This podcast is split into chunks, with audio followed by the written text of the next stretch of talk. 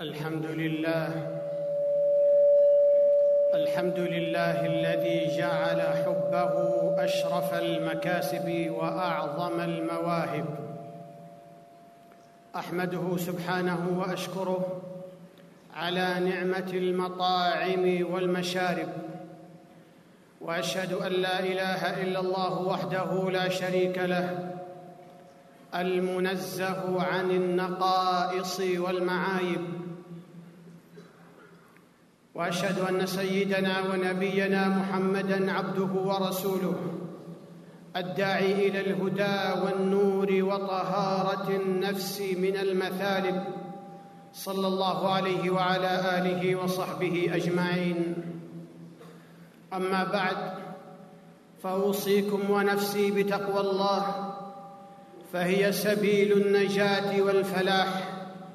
قال الله تعالى يا أيها الذين آمنوا اتقوا الله وقولوا قولا سديدا يصلح لكم أعمالكم ويغفر لكم ذنوبكم ومن يطع الله ورسوله فقد فاز فوزا عظيما محبة الله من لوازم الإيمان ولا يتم التوحيد حتى تكتمل محبة العبد لربه والمحبة لا تحد بحد أوضح منها ولا توصف بوصف أظهر من المحبة وليس هناك شيء يحب لذاته من كل وجه إلا الله وحده الذي لا تصلح الألوهية والعبودية والذل والخضوع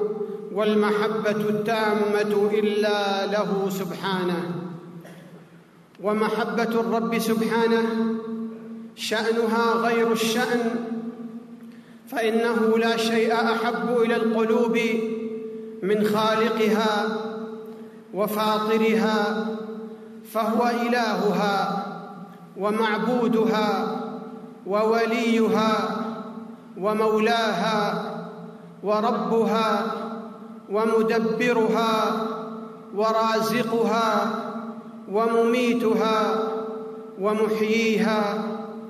فمحبته نعيم النفوس وحياة الأرواح وسرور النفس وقوت القلوب ونور العقول وقرة العيون وعمارة الباطن فليس عند القلوب السليمة والأرواح الطيبة والعقول الزاكية أجمل ولا ألذ ولا أطيب ولا أسر ولا أنعم من محبة الله والأنس به والشوق إلى لقائه.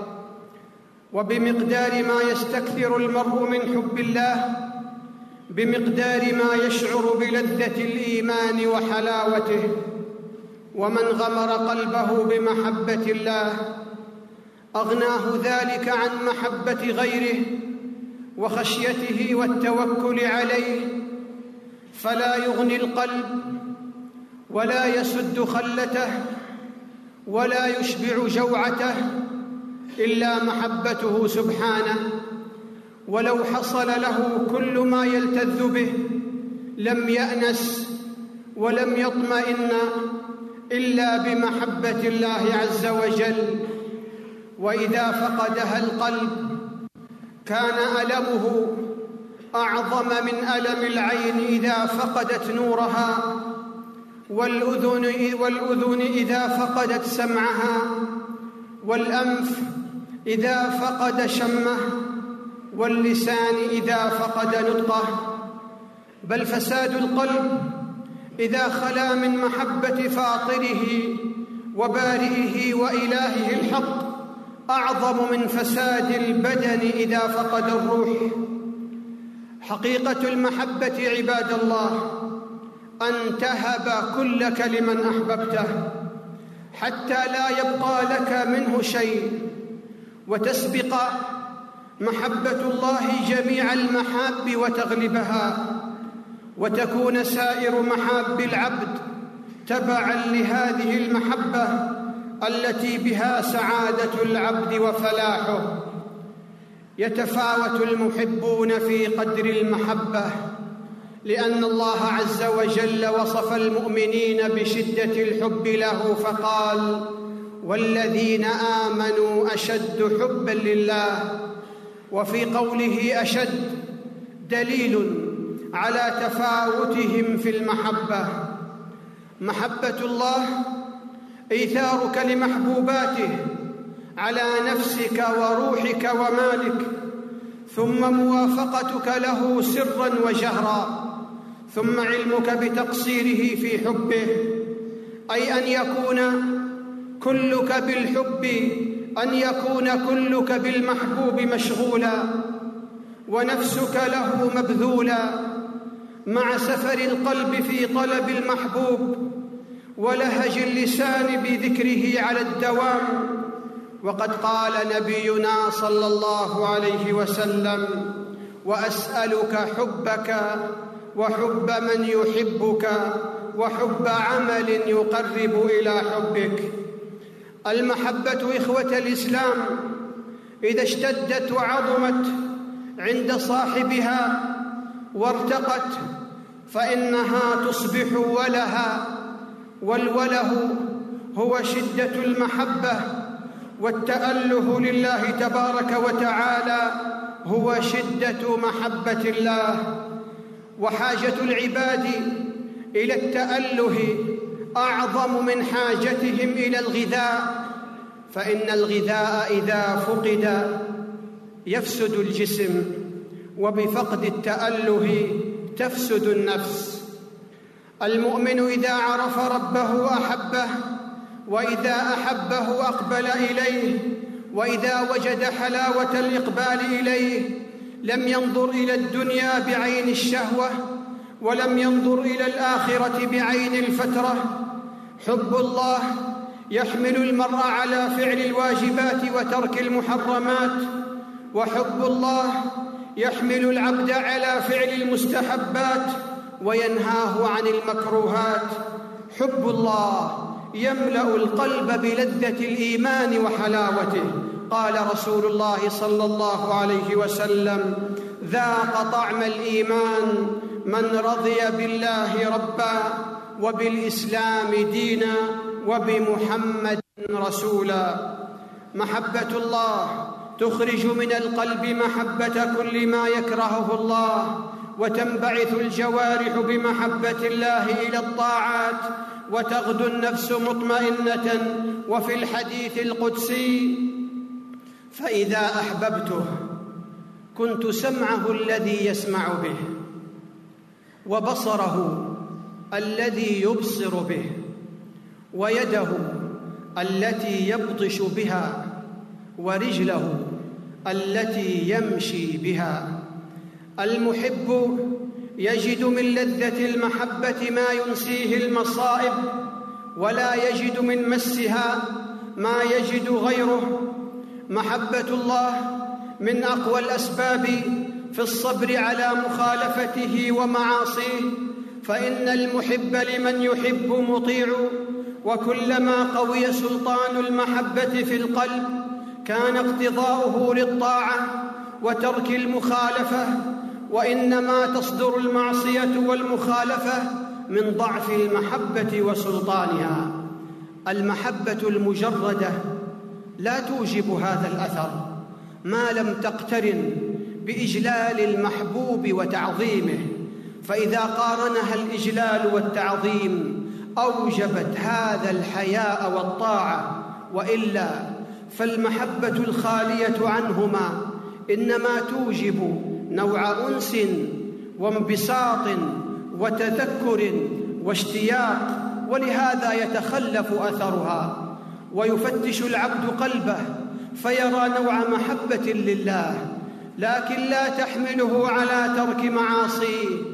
وسبب ذلك تجردها عن الإجلال والتعظيم فما عمر القلب شيء كالمحبة المقترنة بإجلال الله وتعظيمه وتلك من أفضل مواهب الله للعبد أو أفضلها وذلك فضل الله يؤتيه من يشاء. إذا تجردت المحبة عن الخضوع والذل أصبحت المحبة دعوى لا قيمة لها وهذا حال من ادعى محبة الله ولكنه لم يأتمر بأمر الله ولم يخضع لسنة محمد صلى الله عليه وسلم ولم يحكمها في أقواله وأعماله وعباداته. ولا يحب الله ولا يدعي محبته أحد لا يتابع رسول الله صلى الله عليه وسلم. ولهذا قالت اليهود والنصارى كما حكى الله عنهم بقوله وقالت اليهود والنصارى نحن أبناء الله وأحباؤه دعوى مجردة كل يدعيها. وقضى الله على الدعاوى وبين الحقيقة من الزيف بقوله سبحانه قل إن كنتم تحبون الله فاتبعوني يحببكم الله ويغفر لكم ذنوبكم والله غفور رحيم. إن محبة الرسول من لازم محبة الله فمن أحب الله وأطاعه أحب رسوله صلى الله عليه وسلم ومن علامة محبة الله محبة أهل طاعته وموالاة أوليائه ومعاداة أهل معصيته ومجاهدة أعدائه ونصر أنصاره. وكلما قويت محبة العبد لله في قلبه قويت هذه الأعمال. وهنا عباد الله يجدر بنا أن نعرف الأسباب الجالبة لمحبة الله ومنها معرفة نعم الله على عباده التي لا تعد ولا تحصى وإن تعدوا نعمة الله لا تحصوها وأحسن كما أحسن الله إليك. ومن أعظم الأسباب معرفة الله تعالى بأسمائه وصفاته وأفعاله فمن عرف الله أحبه ومن أحب الله أطاعه ومن أطاع الله أكرمه ومن أكرمه الله أسكنه في جواره ومن أسكنه الله في جواره فطوبى له وهنيئا له. ومن أعظم الأسباب التفكر في ملكوت السماوات والأرض وما خلق الله من شيء ومن أعظم ما تستجلب به المحبة كثرة ذكر الله تعالى فمن أحب شيئا أكثر من ذكره ألا بذكر الله تطمئن القلوب. بارك الله لي ولكم في القرآن العظيم ونفعني وإياكم بما فيه من الآيات والذكر الحكيم. أقول قولي هذا وأستغفر الله العظيم لي ولكم ولسائر المسلمين من كل ذنب فاستغفروه إنه هو الغفور الرحيم.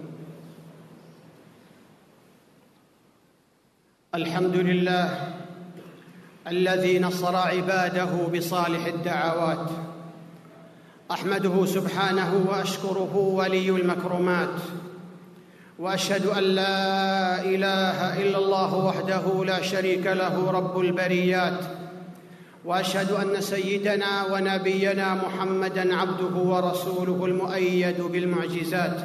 صلى الله عليه وعلى آله وصحبه وسلم تسليما كثيرا. أما بعد فأوصيكم ونفسي بتقوى الله. قال الله تعالى يا أيها الذين آمنوا اتقوا الله حق تقاته ولا تموتن إلا وأنتم مسلمون. وها هنا عباد الله أربع أن أربعة أنواع من المحبة يجب التفريق بينها. أحدها محبة الله ولا تكفي وحدها في النجاة من عذاب الله والفوز بثوابه فإن المشركين وعباد الصليب واليهود وغيرهم يحبون الله. الثاني محبة ما يحب الله. وهذه هي التي تدخله في الإسلام وتخرجه من الكفر. وأحب الناس إلى الله أقومهم بهذه المحبة وأشدهم فيها.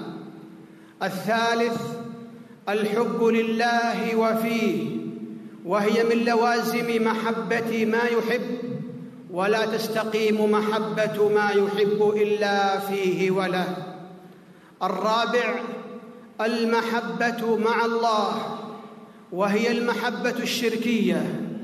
وكل من أحب شيئا مع الله لا لله ولا من أجله ولا فيه فقد اتخذه ندا من دون الله. وهذه محبة المشركين. قال الله تعالى ومن الناس من يتخذ من دون الله أندادا يحبونهم كحب الله. والذين آمنوا أشد حبا لله. ألا وصلوا عباد الله على رسول الهدى. فقد أمركم الله بذلك في كتابه فقال إن الله وملائكته يصلون على النبي. يا أيها الذين آمنوا صلوا عليه وسلموا تسليما. اللهم صل على محمد وعلى آل محمد كما صليت على إبراهيم وعلى آل إبراهيم إنك حميد مجيد. وبارك على محمد وعلى آل محمد كما باركت على إبراهيم وعلى آل إبراهيم إنك حميد مجيد. وارض اللهم عن خلفاء الأربعة الراشدين أبي بكر وعمر وعثمان وعلي وعن الآل والصحب الكرام وعنا معهم بعفوك وكرمك وإحسانك يا أرحم الراحمين. اللهم أعز الإسلام والمسلمين.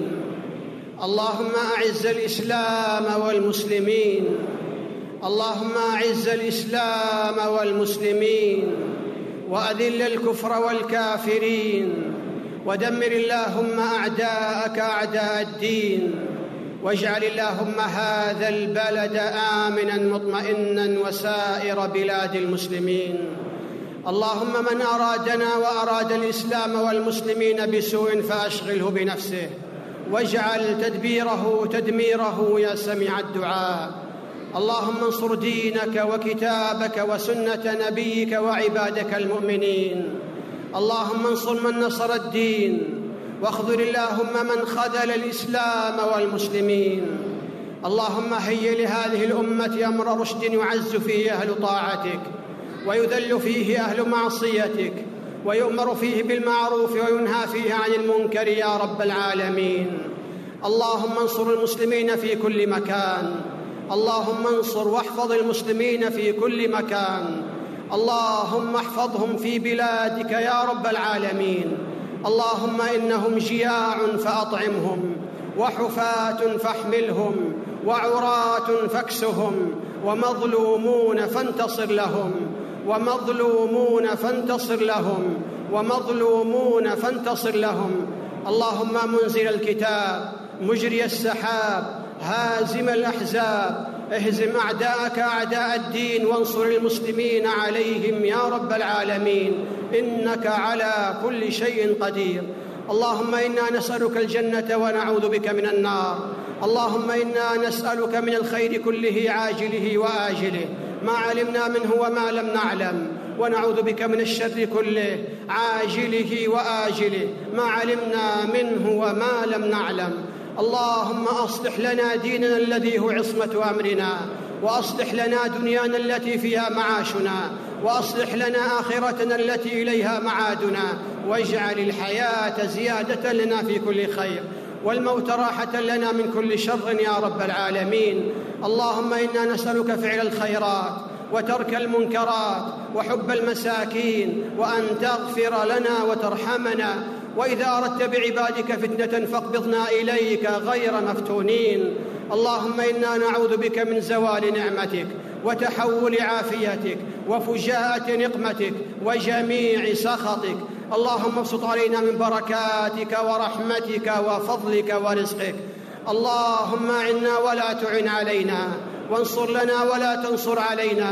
وامكر لنا ولا تمكر علينا واهدنا ويسر الهدى لنا وانصرنا على من بغى علينا. اللهم اجعلنا لك ذاكرين لك شاكرين لك مخبتين. اللهم تقبل توبتنا واغسل حوبتنا وثبت حجتنا وسدد ألسنتنا واسلل سخيمة قلوبنا. اللهم ارحم موتانا واشف مرضانا وفك أسرانا وتول أمرنا واختم لنا بخير يا رب العالمين. اللهم أحسن عاقبتنا في الأمور كلها وأجرنا من خزي الدنيا وعذاب الآخرة يا أرحم الراحمين. اللهم وفق إمامنا لما تحب وترضى. اللهم وفقه لهداك واجعل عمله في رضاك يا رب العالمين. ووفق نائبيه لما تحب وترضى يا أرحم الراحمين. اللهم وفق جميع ولاة أمور المسلمين للعمل بكتابك وتحكيم شرعك يا رب العالمين. ربنا ظلمنا أنفسنا وإن لم تغفر لنا وترحمنا لنكونن من الخاسرين. ربنا اغفر لنا ولإخواننا الذين سبقونا بالإيمان. ولا تجعل في قلوبنا غلا للذين آمنوا. ربنا إنك رؤوف رحيم. ربنا آتنا في الدنيا حسنة وفي الآخرة حسنة وقنا عذاب النار. إن الله يأمر بالعدل والإحسان وإيتاء ذي القربى وينهى عن الفحشاء والمنكر والبغي يعظكم لعلكم تذكرون فاذكروا الله يذكركم واشكروه على نعمه يزدكم ولذكر الله أكبر والله يعلم ما تصنعون